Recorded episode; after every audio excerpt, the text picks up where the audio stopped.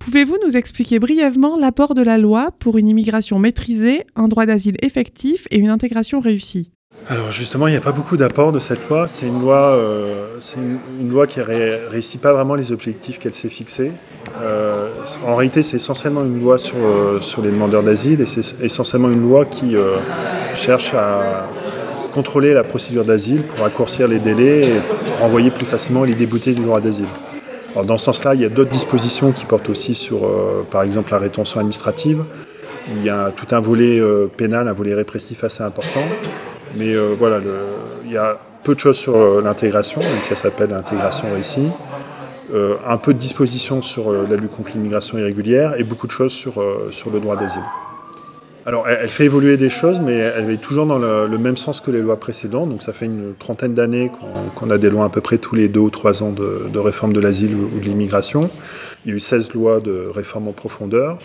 On a adopté la dernière loi en, en 2016 et euh, la dernière réforme de l'asile, c'est en juillet 2015, donc c'est assez récent hein, dans la temporalité législative.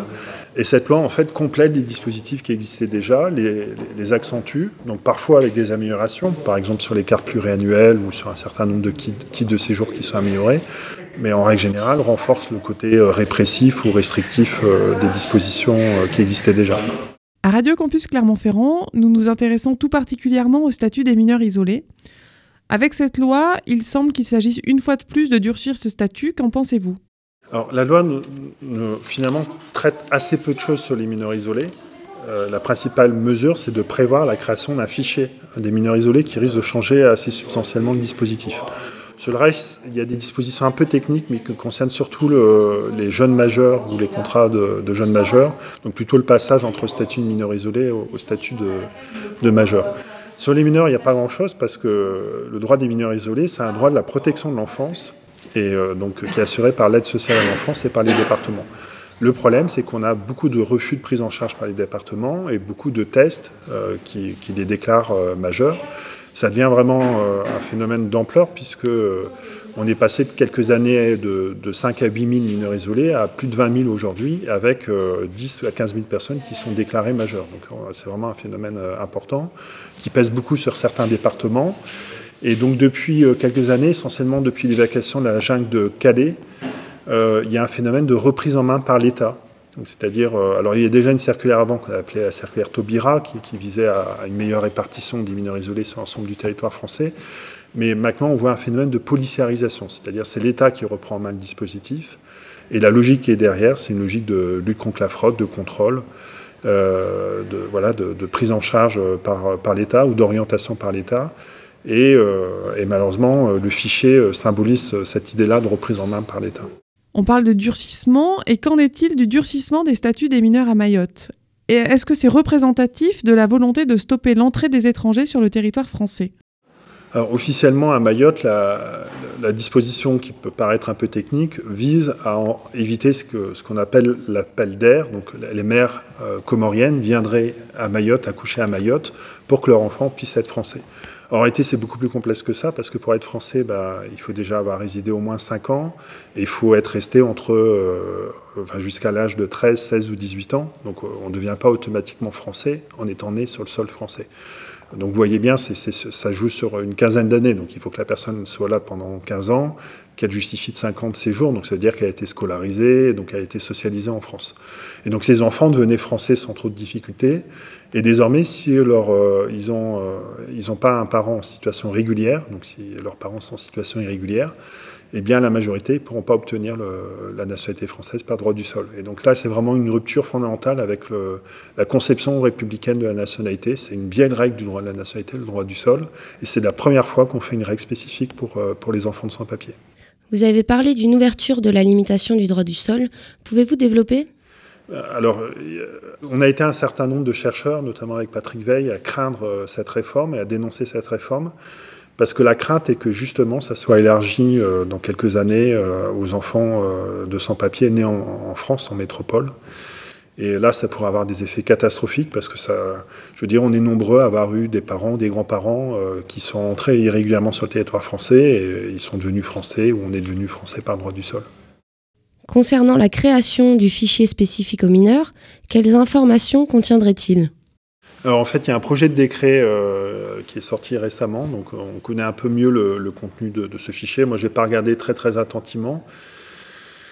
Euh, il y a des craintes en fait d'enregistrement, euh, notamment des parcours. De, en, fait, ils pourraient tester la trajectoire du mineur. En fait, ce que craignent beaucoup les défenseurs des droits de l'homme, c'est qu'il y ait des croisements de fichiers. C'est-à-dire que le fichier permette au ministère de l'Intérieur de vérifier les autres bases de données, notamment les bases de données en matière de visa, par exemple, euh, et les traces qu'aurait pu laisser le mineur euh, dans d'autres pays. Et donc, si c'est le cas, s'ils font cette logique-là, on pourrait avoir quelqu'un qui euh, serait passé par un autre, un, autre, pays européen ou qui serait passé par un pays tiers où il aurait fait des demandes de visa ou qu'il aurait fait un certain nombre de démarches et qu'il ait laissé des traces euh, électroniques. Et donc le fichier permettrait de, le repérer et de dire euh, vous êtes frauduleux, en fait vous n'êtes pas mineur, ou vous avez menti sur votre nationalité, etc.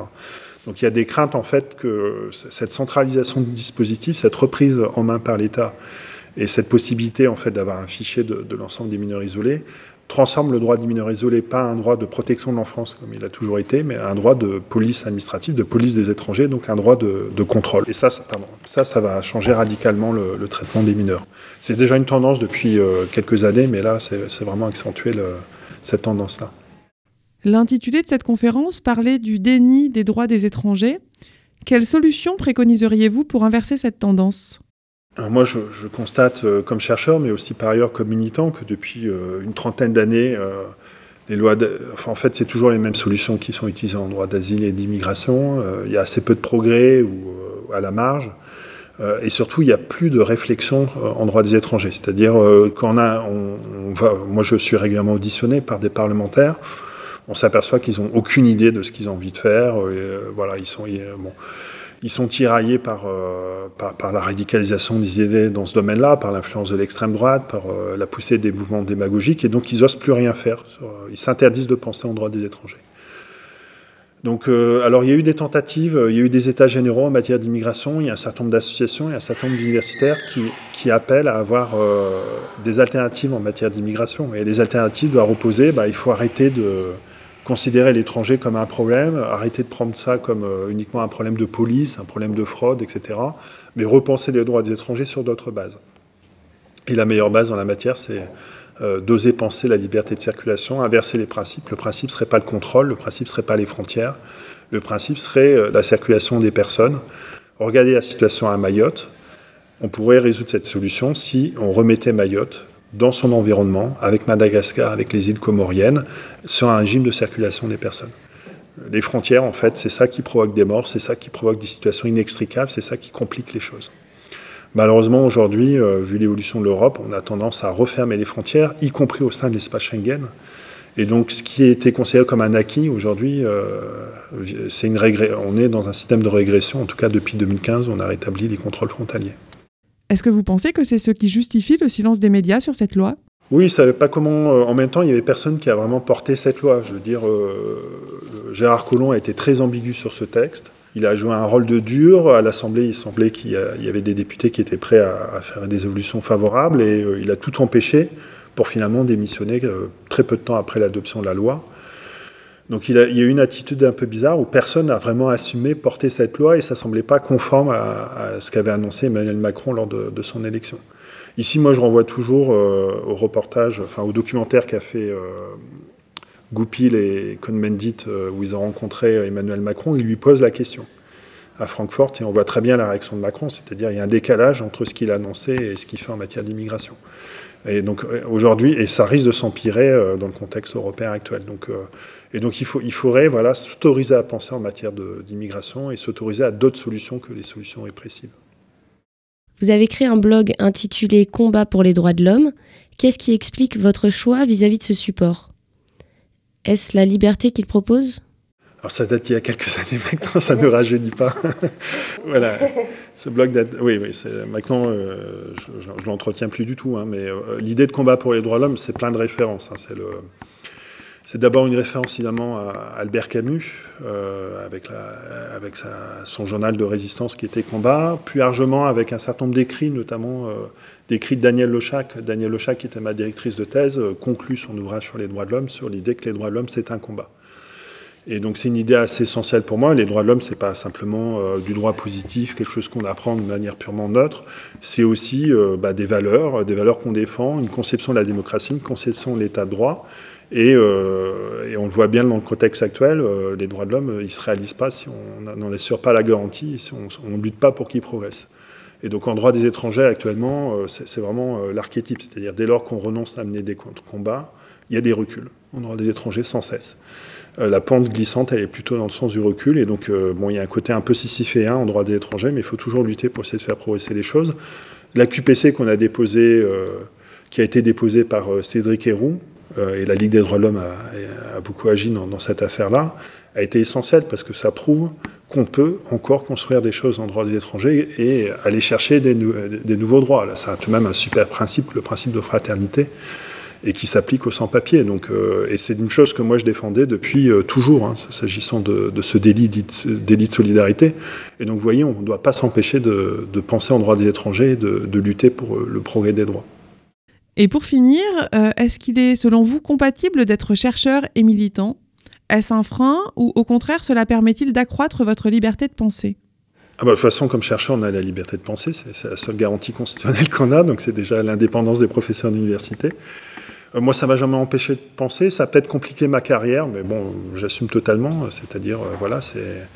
Euh, j'ai cet engagement militant, mais en revanche, ça m'oblige, à l'égard de mes étudiants, de faire la part des choses. C'est-à-dire, je, distingue toujours la casquette du, chercheur qui parle, qui décrit le droit positif, qui décrit les lois sur l'immigration telles qu'elles sont. Puis à un moment donné, je m'empêche pas de parler en disant, voilà, maintenant je vais exprimer mon opinion, qui est peut-être différente de, de l'état du droit positif, mais il faut vraiment, je suis très vigilant là-dessus. Je l'ai fait d'ailleurs dans cette euh, conférence, j'ai dit que je n'étais pas représentant du justice ce soir. Je parlais comme universitaire et je crois que lui, Humbert, euh, euh, aussi très très vigilant de, bien distinguer les champs on peut, comme universitaire, avoir un discours objectif et critique, enfin objectif de, du genre, euh, on a un point de vue sur, sur la question, on défend ce point de vue, et j'exprime pas euh, mes idées quand je décris le droit des étrangers. J'essaie de le décrire à plat, de manière purement objective, et souvent la simple description du droit des étrangers tel qu'il est suffit en fait à, démontrer son absurdité. Il n'y a même pas besoin de mettre de l'idéologie dedans.